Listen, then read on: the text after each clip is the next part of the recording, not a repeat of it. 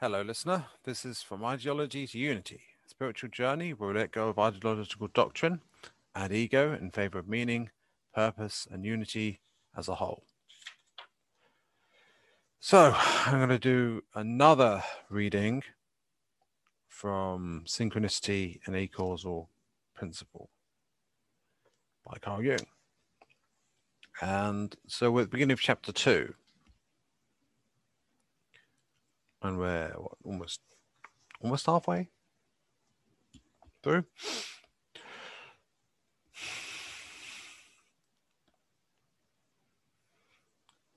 As I've already said, oh, it's called an astrological experiment. As I've already said, we need two different facts one of which represents the astrological constellation, and the other the married state. The material to be examined, namely the, the quantity of marriage horoscopes, was obtained from friendly donors in Zurich, London, Rome, and Vienna. Originally, the material has been put together for purely astrological purposes, some of it many years ago, so that those gathered so that those who gathered the material knew of no connection between its collection and the aim of the present study. A fact which I stress because it might be objected that the material was specially selected with that aim in view. This was not so. The sample was a random one. The horoscopes, or rather the birth data, were piled up in chronological order just as the post brought them in. When the horoscopes of 180 married pairs had come in, there was a pause in the collection, during which the 360 horoscopes were worked out. This first batch was used to conduct a pilot investigation, as I wanted to test out the methods to be employed. Since the material has had been collected originally in order to test the empirical foundations of this intuitive method, a few more general remarks may not be out of place concerning the, the considerations which prompted the material the collection of material. Marriage is a clear cut fact, although its psychological content shows every conceivable variation. According to the astrological view, it is precisely this fact of marriage that expresses itself markedly in the horoscopes. The possibility that the individuals characterized by the horoscopes married one another, so to say, by accident, will necessarily recede into the background. All external factors seem capable of astrological evaluation, but only in so much as they are represented psychologically. Owing to the very large number of categorical categor, character yeah, characterological variations, we would hardly expect marriage to be characterized by only one astrological configuration. Rather, if astrological assumptions are at all correct, there will be several configurations that point to a predisposition in the choice of a marriage partner. In this connection, I must call the reader's attention to the well known correspondence between the sunspot periods and the mortality curve. The connecting link appears to be the, disturbances of the Earth's magnetic field, which in their turn are due to fluctuations in the proton radiation from the sun. These fluctuations also have an influence on radio weather. By disturbing the ionosphere, ionosphere that reflects the radio waves.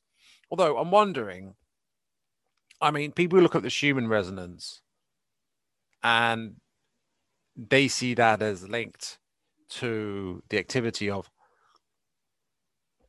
um Gaia herself, right?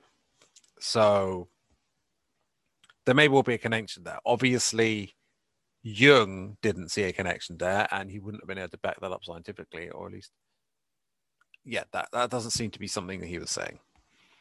Um, also of note here, uh, something that came to mind was that what's that YouTube channel? There's a YouTube channel that talks about the connection between it looks at physics, it looks at the sun's activity, and it looks at uh, Earth, space weather, and stuff. Suspicious observers, yeah. Um, I mean, they look at sunspots and stuff. Uh, I don't know for sure, but I have a feeling that there might be a puzzle piece connection there. I don't know what it is, but yeah.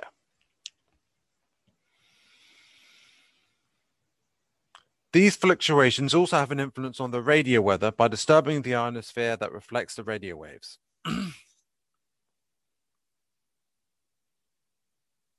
Investigation on these disturbances seems to indicate that the conjunctions, oppositions, and quadratic aspects of planet of the planets play a considerable part in increasing the proton radiation and thus causing electromagnetic storms. On the other hand, the astrological the astrologically favorable tri trigonal and sextile aspects have been reported to produce uniform radio weather.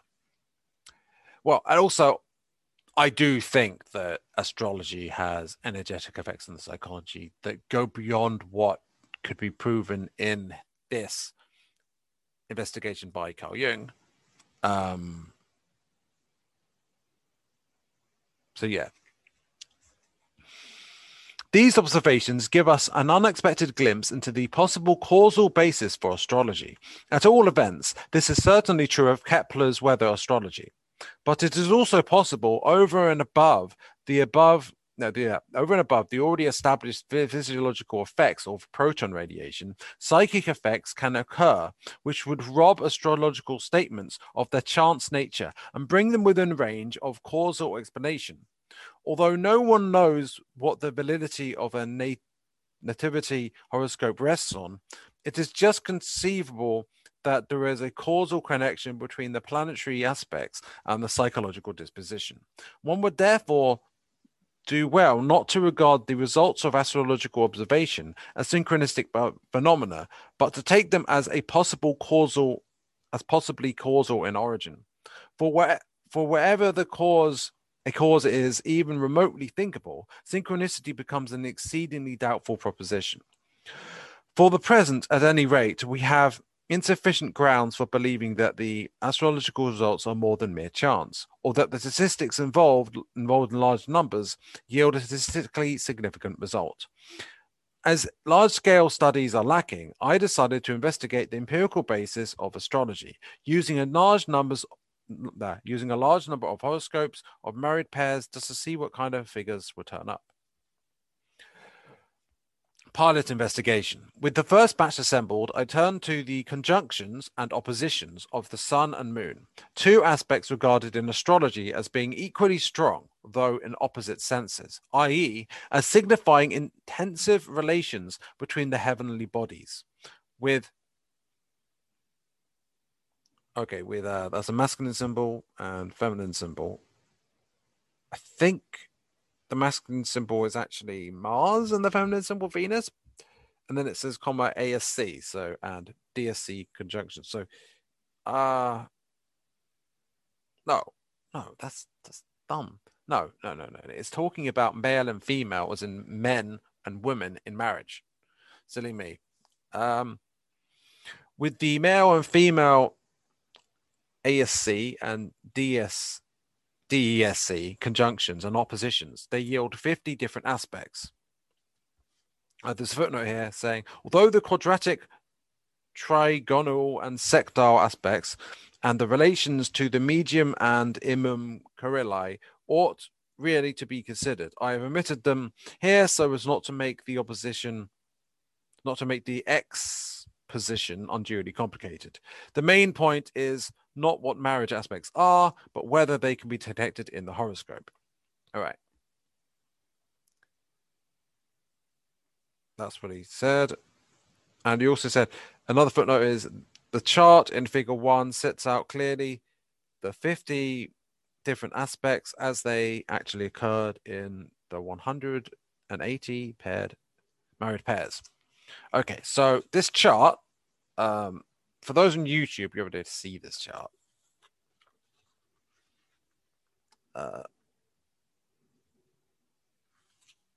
maybe backwards, but yeah. But basically, it shows male on the top on the x-axis, what female on the y-axis. Going along in these different in the in the table, going along from left to right, this is on the top. It has a dot with a circle around it, which representing the sun. The next one is a crescent moon. The next one is male symbol. Next one is female symbol. The next one is ASC dot. I I don't know what that means, to be honest. Uh, I think it's ascending. Uh, the next one is descend. Oh yeah, yeah. Feel silly for not noticing before. Yeah, ASC is descending, I think, and DSC is the next one, which is descending, right? Um, and then going down the axis, you get you get the same, just for female. Uh, you know, I'm not sure how well. I'm not sure about how well I can describe this to people who aren't looking at the YouTube video. Honestly, I recommend looking at this on YouTube. From my geology Unity to Unity, it's the same thing. Uh, I I do upload everything there as well. But generally, well, it's up to you if you want to use podcast or YouTube, whatever. Okay, so I'm going to describe what these symbols are, but ultimately, if you want to know the pictures, look, look at the image on the YouTube video. I, I, I'm not going to explain the diagram in too much detail. I can say what he says about it, though, uh, so it should be helpful. The reasons why I chose these combinations will be clear to the reader from my remarks on the astrological traditions in the previous chapter. I have only to add here that of all the conjunctions and oppositions, those of the Mars of Mars and Venus are very are far less important than the rest, as will be readily as will readily be appreciated from the following consideration. The relation of Mars to Venus can reveal a love relation, but a marriage is not always a love relation, and a love relation is not always a marriage. My aim in including the conjunction and opposition of Mars and Venus was therefore to compare them with other conjunctions and oppositions. These 50 aspects were studied for 180 married couples. It is clear that these 180 men and 180 women can also be paired off into unmarried couples. In fact, since any one of the 180 men could be paired off with any one of the 179 women whom he had not married, it is clear we can investigate 180 times 179 equals 32 1,220 unmarried pairs within the group of 180 marriages. This was done, CF table one, that's the one I showed you, and the aspect analysis for these unmarried pairs was compared with that for the married pairs. For all calculations, an orbit of eight degrees either way was assumed, clockwise and anti-clockwise, not only for Hmm. not only inside the sign, but extending beyond it. Later, additional marriages were added to the original batch, so that in all, 483 marriages or 966 horoscopes were examined. As the following account shows, the testing and tabulation of results was ca- were carried out in batches. To begin with, what interested me most was, of course, the question of probability. Were the maximum results that we obtained significant figures or not? That is, were they improbable or not? Calculations undertaken by a mathematician showed unmistakably that the average frequency of 10% in the first batch and subsequently in all three batches is far from representing a significant figure. It is its probability is much too great. In other words, there was no ground for assuming that our maximum frequencies are more than mere dispersions due to chance. Analysis of first batch. When we counted all the conjunctions and oppositions between Sun, Moon, male, female, ascending, and descending for the 180 married and 32,220 unmarried pairs. The results are shown in Table 1, where it will be observed that the aspects are arranged by frequency of their occurrence in the married and unmarried pairs. Clearly, the frequencies of occurrence shown in columns 2 and 4 of the table for observed occurrences of aspects in, un- in married and unmarried pairs, respectively, are not immediately comparable, since the first are occurrences in 180 pairs and the second in 300, no, three, no, 32,220 pairs.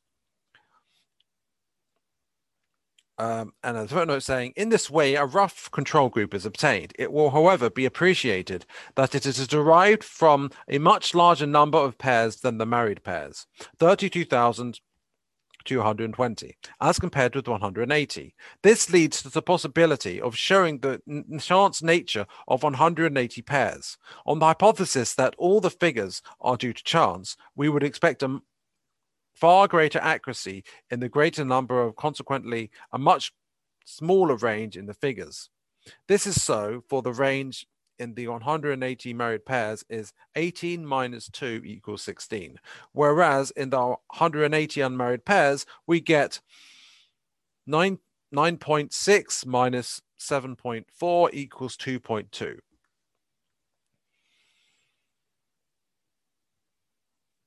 In column 5, therefore, we show the figures in column 4 multiply, multiplied by the factor 180 divided by 32,220 if the right side, unmarried pairs, equals 1.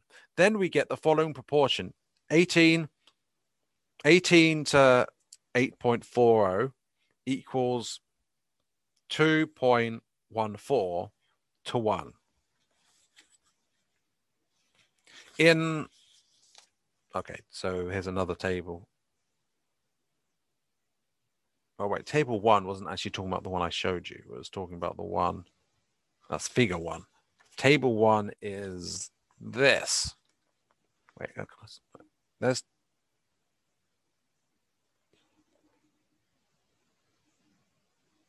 man i hope i'm illegally all right with this. I mean i i am citing it right? So I'm not claiming credit. Okay, so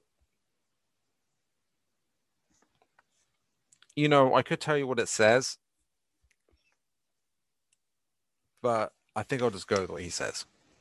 Oh, yeah, here's more. Don't sue me. Yeah.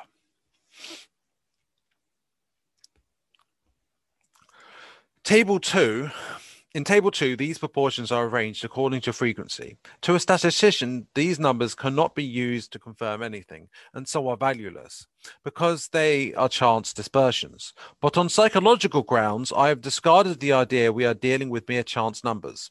In a total picture of natural events, it is just as important to consider the exceptions to the rule as the averages. This is the fallacy of the statistical picture. It is one sided in as much as it represents only the average aspects of reality and excludes a total picture. The statistical view of the world is a mere abstraction and therefore incomplete and even. Okay, well, here's more diagrams. Wait, yeah. Yeah, there it is. And there.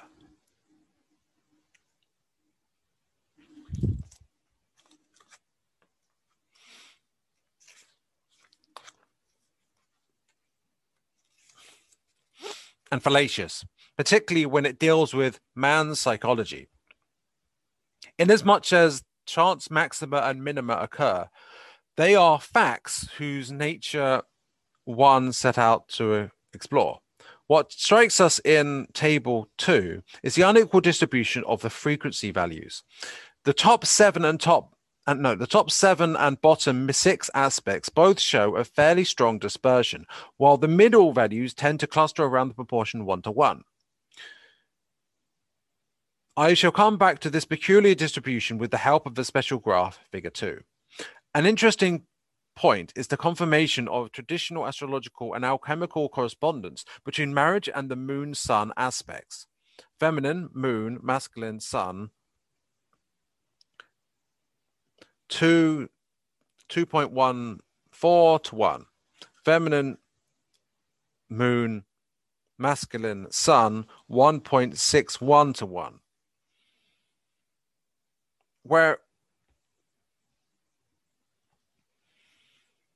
whereas there is no evidence of any emphasis on the Venus Mars aspects.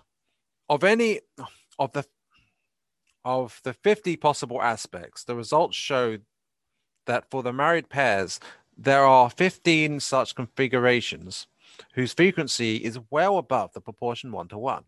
The highest the highest value is found in the aforementioned moon to sun conjunction, and the two next highest figures, 1.89 to 1 and 1.68 to 1, correspond to the conjunctions between fem, uh, feminine, uh, ascending, and masculine Venus, or feminine moon and masculine ascending, thus apparently confirming the traditional significance of the ascendant.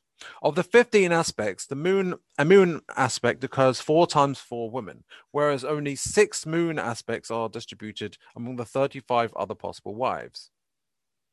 Other possible values. I don't know why I said wives. The mean proportional value of all moon aspects amounts to 1.24 to 1. The average value of the four just cited in the table amounts to 1.74 to 1, as compared to the 1.24 to 1 for all moon aspects. The moon seems to be less emphasized for men than for women. For men, the corresponding role is played not by the sun, but by the ascending descending axis.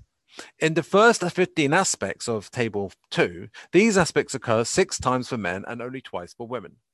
In the former case, they have an average value of 1.42 to 1, as compared with the 1.22 to 1 for all masculine aspects between ascending or descending on the one hand and one of the four heavenly bodies on the other.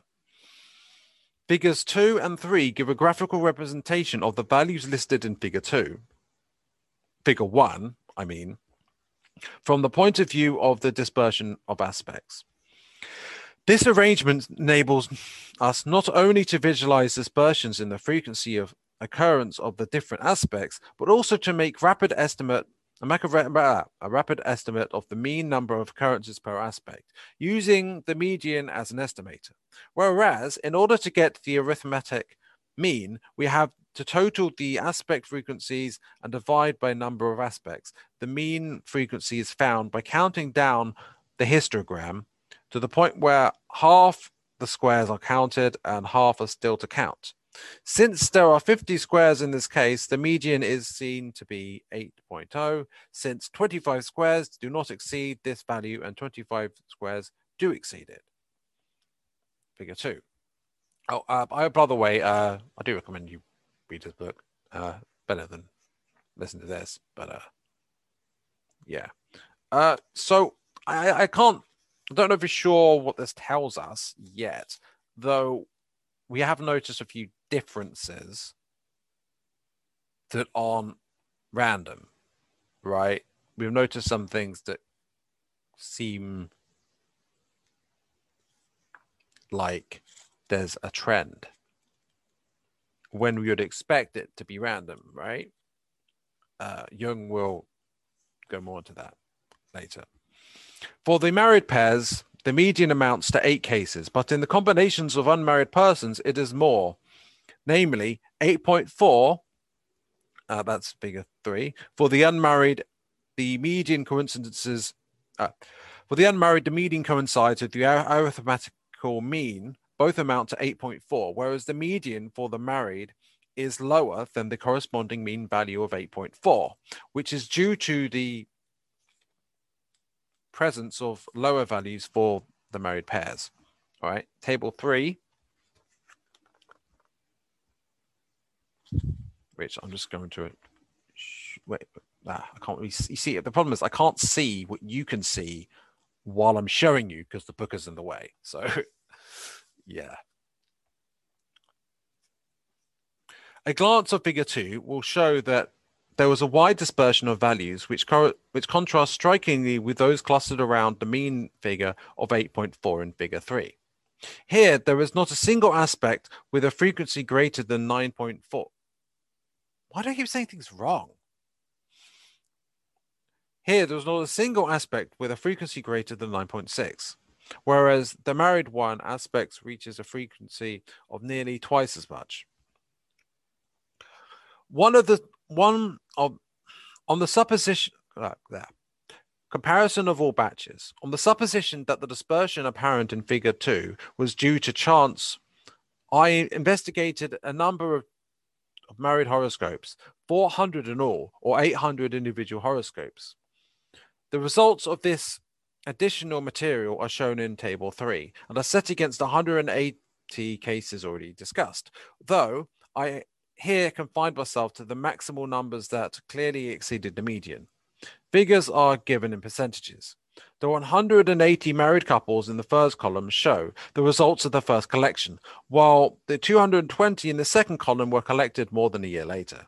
The second column not only differs from the first in its aspects, but shows a marked sinking of the frequency values. Only the only exception is the top number, representing the classical.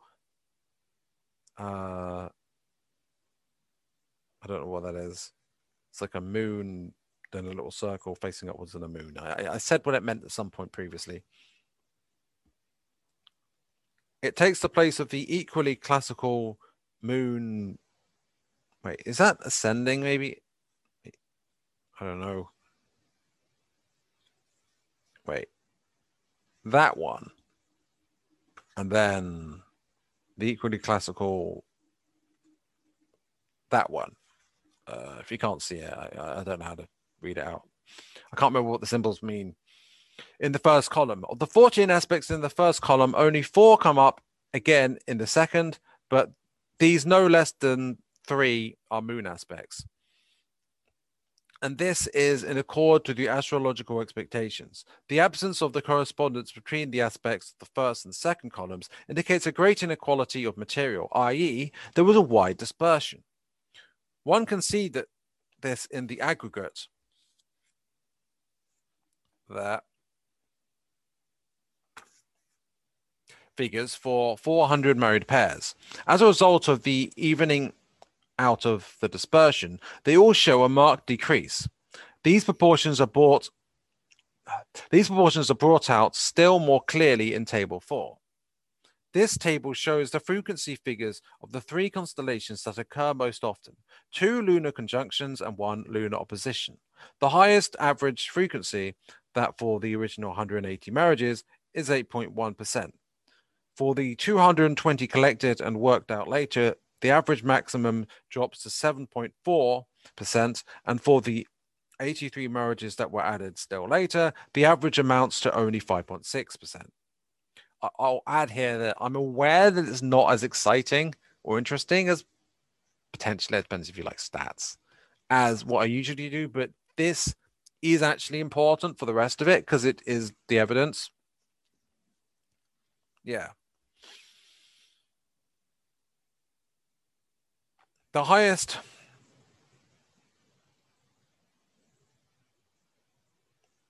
Right. Well, okay. The, the, table shows frequency figures for the three constellations that occur most often two lunar conjunctions and one lunar opposition.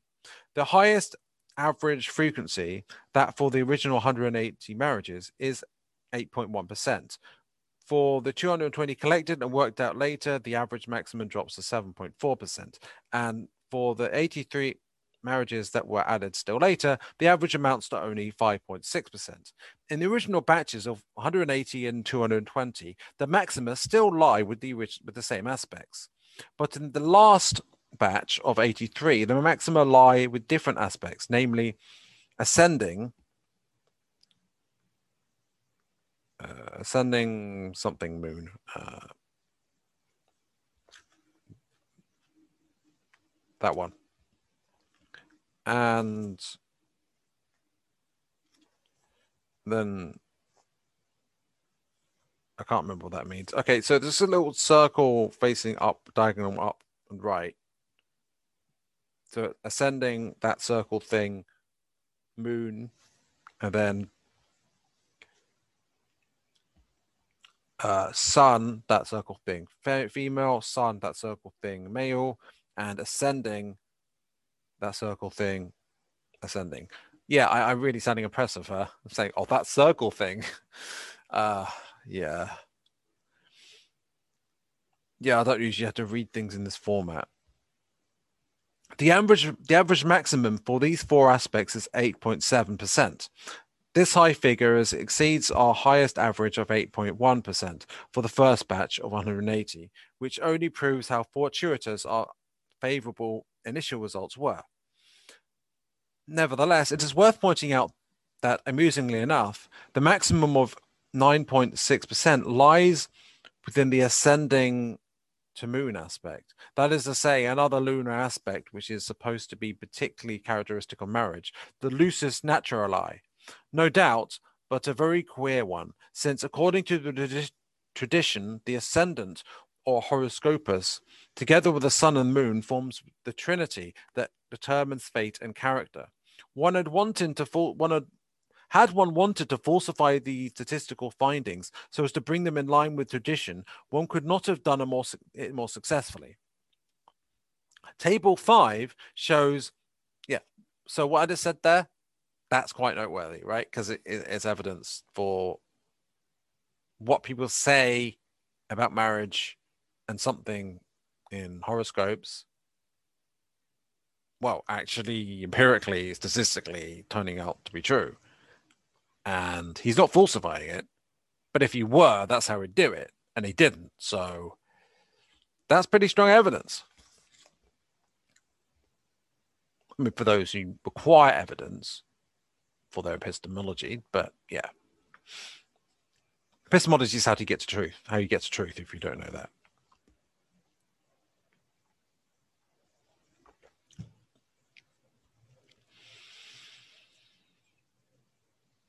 Table 5 shows the maximal frequencies for unmarried pairs. The first result was obtained by my co-worker, Dr. Liliane Frey Rohn, putting all the men's horoscopes on one side and the women's on the other, and then combining each of the pairs that happened to lie on the top. On top, care was naturally taken that a real married pair was not accidentally combined.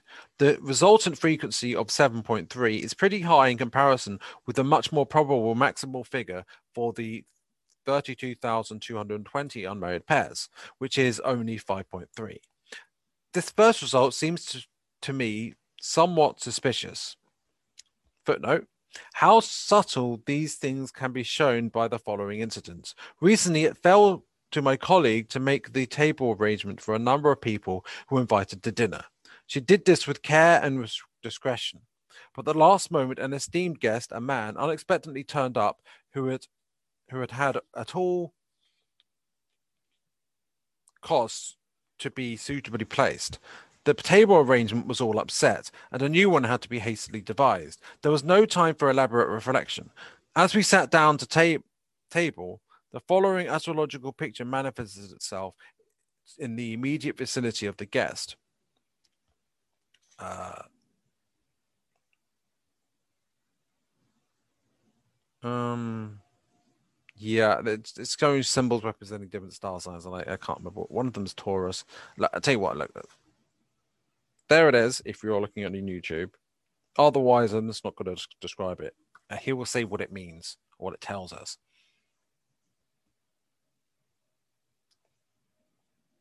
Four sun to moon marriages had arisen. My colleague, of course, had thorough knowledge of astrological marriage aspects, and she was also acquainted with the horoscopes of people in question.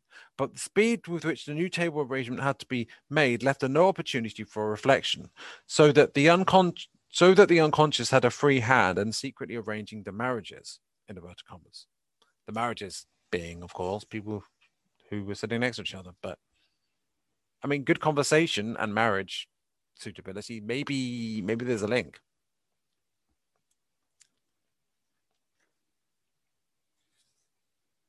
Therefore suggested that we should not combine the pairs ourselves, but should proceed in the following way.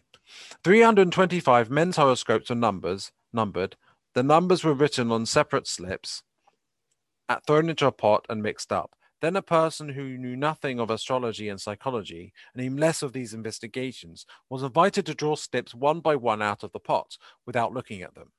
The numbers were each combined with the topmost of the pile on the pile of women's horoscopes. Care being again taken that the married pairs does not accidentally come together. In this way, 325 artificial pairs were obtained. The resultant 6.5 is rather nearer to the probability.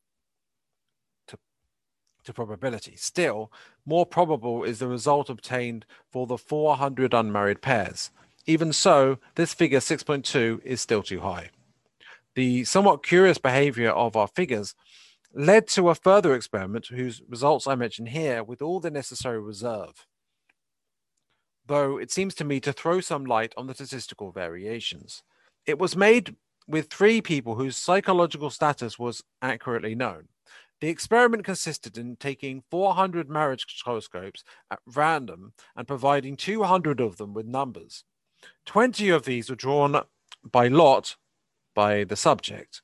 These 20 marriage pairs were examined statistically for 50 marriage uh, characteristics.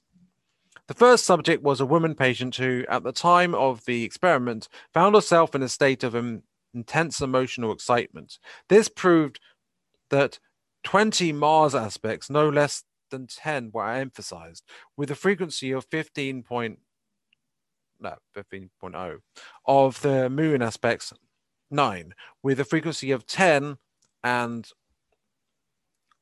with a frequency of no, sorry. It proved of 20 Mars aspects, no less than 10 were emphasized with a frequency of 15. Of the moon aspects, 9 with a frequency of 10, and of the sun aspects, 9 with a frequency of 14. The classical significance of Mars lies in his emotionality, in this case supported by the masculine sun. As compared with our general results, there is a predominance of the Mars aspects, which fully agrees with the psychic state of the subject. The second subject was a woman patient who whose main problem was to realize and assert her personality in face of her self-suppressive tendencies. In this case, these axial aspects ascending, descending, which are supposed to be characteristic of the personality, came up 12 times with a frequency of 20, and the moon aspects with a frequency of 18. This result, astrologically considered, was in full agreement with the subject's actual problems. The third subject was a woman with strong inner oppositions whose union and reconciliation constituted her main problem. The moon aspects came up 14 times with a frequency of 20, the sun aspects 12 times with a frequency of 15, and the axial, axial aspects 9 times with a frequency of 14. The classical conjunctio solis et lunae as the symbol of the union of opposites is clearly emphasized. So, yet again, the statistics, the evidence is showing at least some basis of astrology scientifically. Here we go.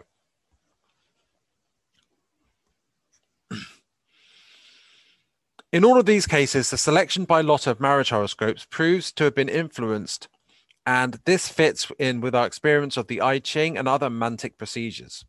Although all these figures lie with, well within the limits of possibility and cannot therefore be regarded as anything more than chance their variation, which each time corresponds surprisingly well to the psychic state of the subject, still gives one food for thought. Hmm. Ah, I mean, I, I kind of interpreted it as more of a stronger case there, but maybe it makes more of a stronger case as it goes on later.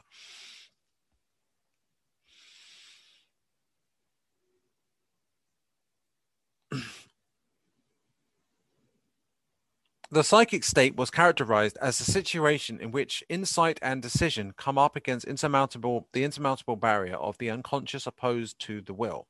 This relative defeat of the powers of the uncon- of the conscious mind constellates the moderating archetype, which appears in the first case as Mars, the emotional maleficus, maleficus, maleficus, in the second case as the equilib- equilibrating axial system that strengthens the personality. And in the third case as the hieros gamos or conjunctio of the supreme opposites. Footnote uh, CF, the nuptials of the sun and moon in alchemy, psychology, psychology and alchemy, New York and London, 1953. The psychic and the physical event, namely the subject's problems and choice of horoscope correspond, it would seem, to the nature of the archetype in the background and would therefore represent a synchronistic phenomenon. Well, there we go. That's quite interesting. Insomuch as I am not very well up to the higher mathematics, and that had therefore to rely on the help of a professional, I asked Professor Markus Fierz of Basel to calculate the probability of my maximal numbers. This he kindly did using the Poisson distribution. He arrived at a probability of approximately 1 to 10,000. Later, on checking the calculation, he found an error whose correction found the probability to 1 to 1,500.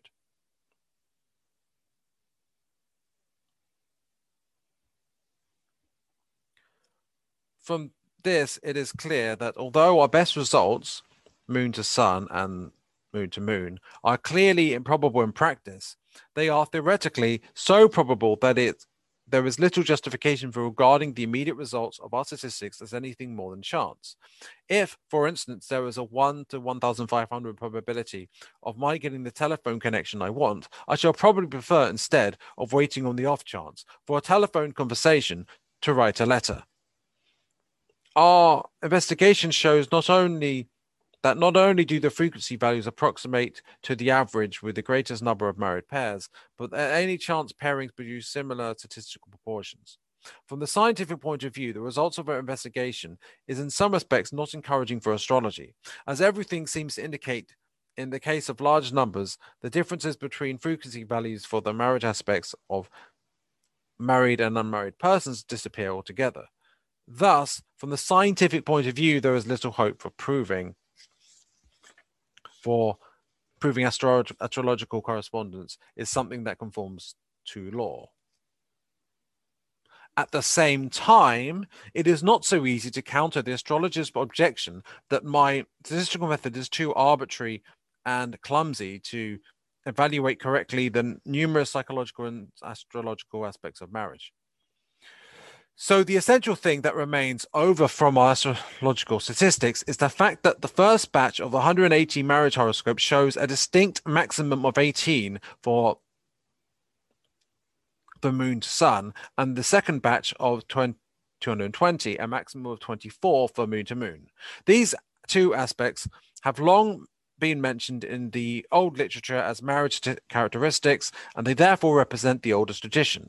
The third batch of 83 yields, as we have said, a marriage of eight for the moon to ascending. These batches have probabilities of about 1 to 1,000, 1 to 10,000, and 1 to 50, respectively. I should like to illustrate what has happened here by means of an example. You take three matchboxes and put 1,000 black ants in the first, 10,000 in the second, and 50 in the third together with one white ant in each. Shut the boxes and bore a hole in each one of them, small enough to allow one ant to crawl through at a time. The first ant to come out of each of the three boxes is always the white one. The chances of this actually happening are extremely improbable. Even in the first two cases, the probability works out at 1 to 10, no, 1 to 1,000 times 10,000, which means that such a coincidence is to be expected only in one case out of 10 million.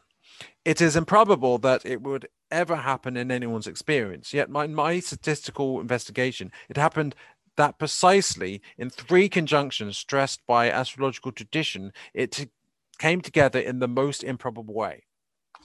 I mean, so I mean, say what you like about like um how it didn't look too good for proving or showing evidence for astrology. But that bit there, that's strong evidence, right?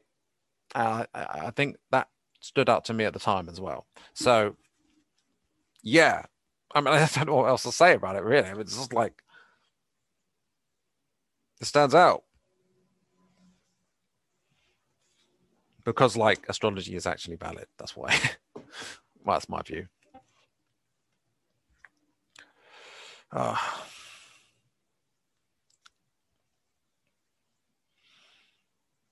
For the sake of accuracy, however, it should be pointed out that it is not the same white ant that is the first to appear each time. That is to say, although there is always a lunar conjunction and always a classical one of decisive significance, they are nevertheless different conjunctions because each time the moon is associated with a different partner.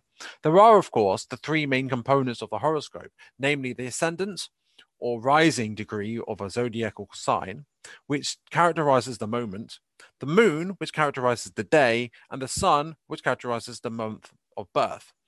Hence, if we consider only the first two batches, we must assume two white ants for each box. This correction raises the probability of the coinciding lunar conjunctions to 1 to 200, uh, to 2,500. 1 to 2,500. No, wait. No. Okay, that's 1 to 2,500 Oh, right. That dash is just uh, because it. Well, okay. Uh, correction. One, two, two, five, oh, oh, oh, oh, oh. That's one zero off million. So that's a big number. If we take the third batch as well, the coincidence of the three classical moon aspects has a probability of one to 65 million. No, 1 to 62 million 500,000. The first proportion is significant even when taken by itself, for it shows that the coincidence is a very improbable one. But the coincidence with the third lunar conjunction is so remarkable, it looks like a deliberate arrangement in favor of astrology. What can I say? I do not say anything. It speaks for itself.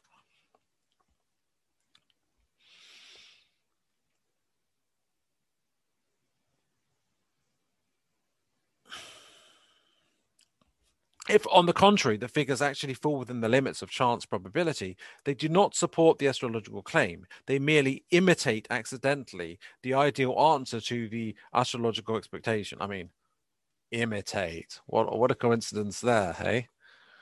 It is nothing but a chance result from the statistical point of view. Yet it is meaningful on account of the fact that it looks as if it validated this expectation. It is just what I call synchronistic phenomenon. Evidence for synchronicity. Or at the very least, synchronistic phenomenon. That's the difference. The statistical, the statistically significant statement only concerns regularly occurring events, and if considered as axiomatic, it simply abolishes all except all exceptions to the rule. It produces a merely average picture of the natural of natural events, but not a true picture of the world as it is. Yet, the exceptions, and my results are exceptions, and most improbable ones at that, are just as important as the rules. Statistics would not even make sense without exceptions. There was no rule that is true under all circumstances. For this is real. This is the real and not the statistical world. Because the statistical method shows only the average aspects, it creates an artificial and predominantly conceptual picture of reality.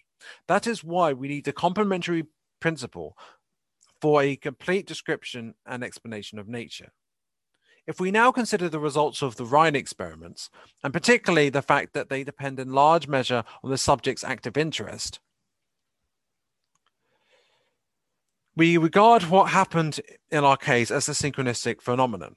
The statistical material shows that a practical that a practicality as well as a theoretical improbable uh, the statistical material shows that a practically as well as theoretically improbable chance combination occurred with it, which coincides with the most remarkable in the most remarkable way with the traditional astrological expectations. Funny that. That such a coincidence should occur at all is so improbable and so incredible that no one could have dared predict anything like it. It really does look as if the statistical material has been manipulated and arranged so as to give the appearance of a positive result. The necessary emotional and archetypal conditions for a synchronistic phenomenon were already given. Since it is obvious that both my co-worker and myself had a lively interest in the outcome of the experiment. And apart from that, the question of synchronicity has been engaging my attention for many years. What seems in fact to have happened and seems often to have happened, bearing in mind the long astrological tradition, is that we got a result which had presumably turned up many times before in history. Had the astrologers, with but a few exceptions, concerned themselves with more than statistics and questioned the justice of their interpretations in, this, in a scientific spirit, they would have discovered long ago that their statements rested on a precarious foundation. But the interesting thing here, here I think, is that the belief fundamentally involved in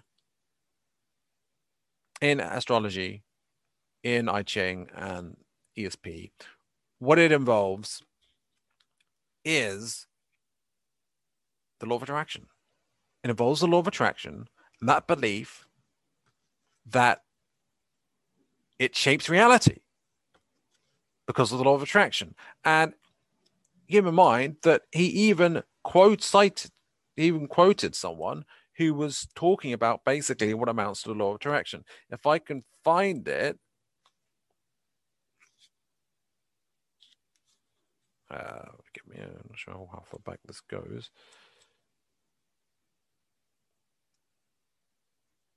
Yeah, the stuff about Albertus Magnus. Uh,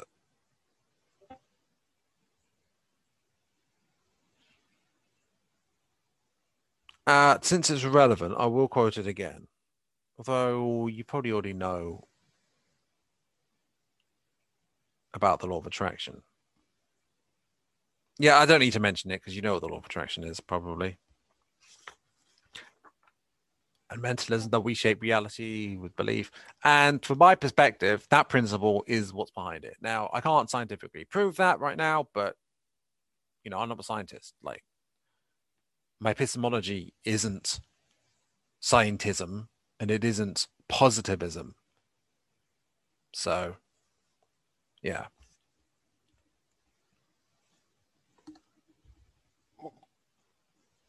Not that I exclude those means as ways to ascertain truth. And it's not exclusive about using them. Where was I? Right. The,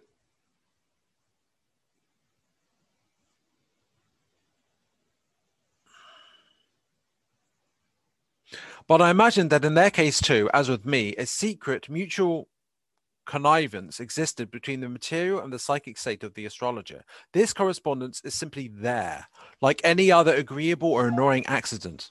Accident. Ah, there's a call. Hello. Uh, she's actually going for a walk right now.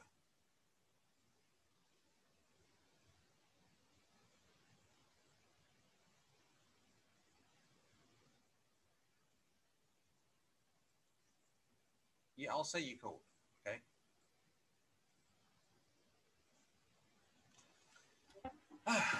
um.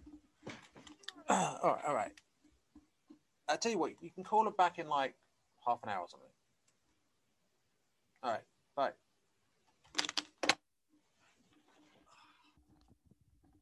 Lovely, that isn't it? Well, I just need to accept it, you know. When I did the podcasting course, I mentioned Brian Rose mentioned um, that um, I did broadcast yourself. So when I was doing that, pardon me, he mentioned that um yeah i mean like one one guy who's interviewing just went to the loo in the middle of it. I mean sometimes you just got to deal with it. I mean this isn't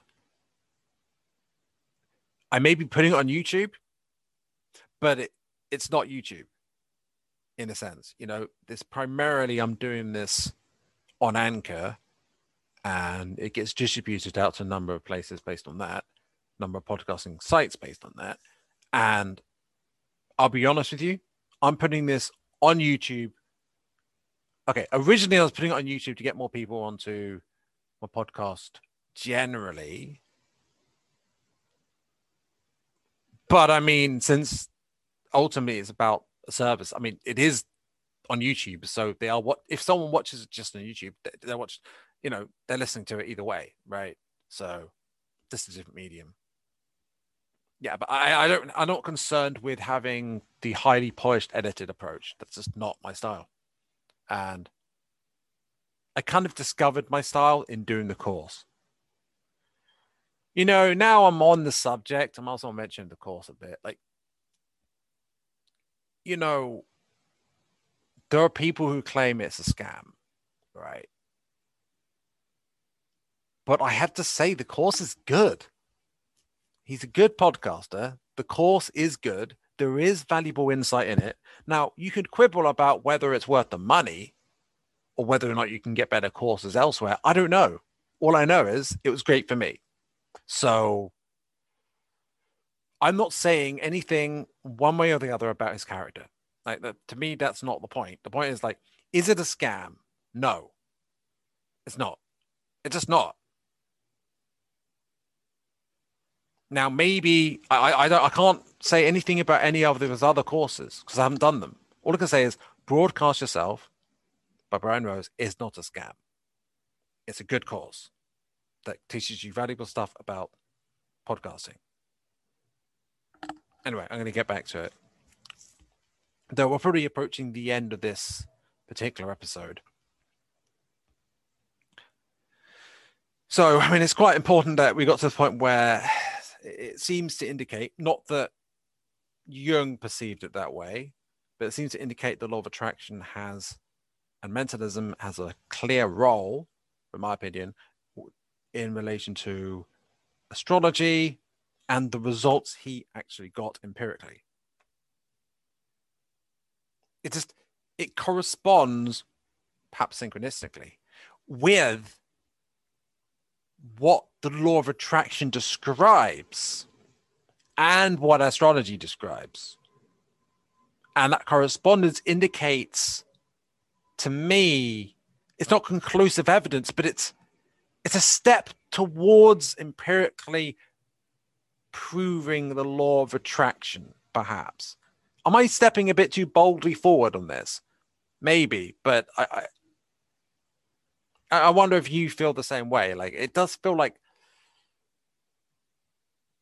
it's some kind of some sort of evidence for the law of attraction there, or at least that it has a role in astrology.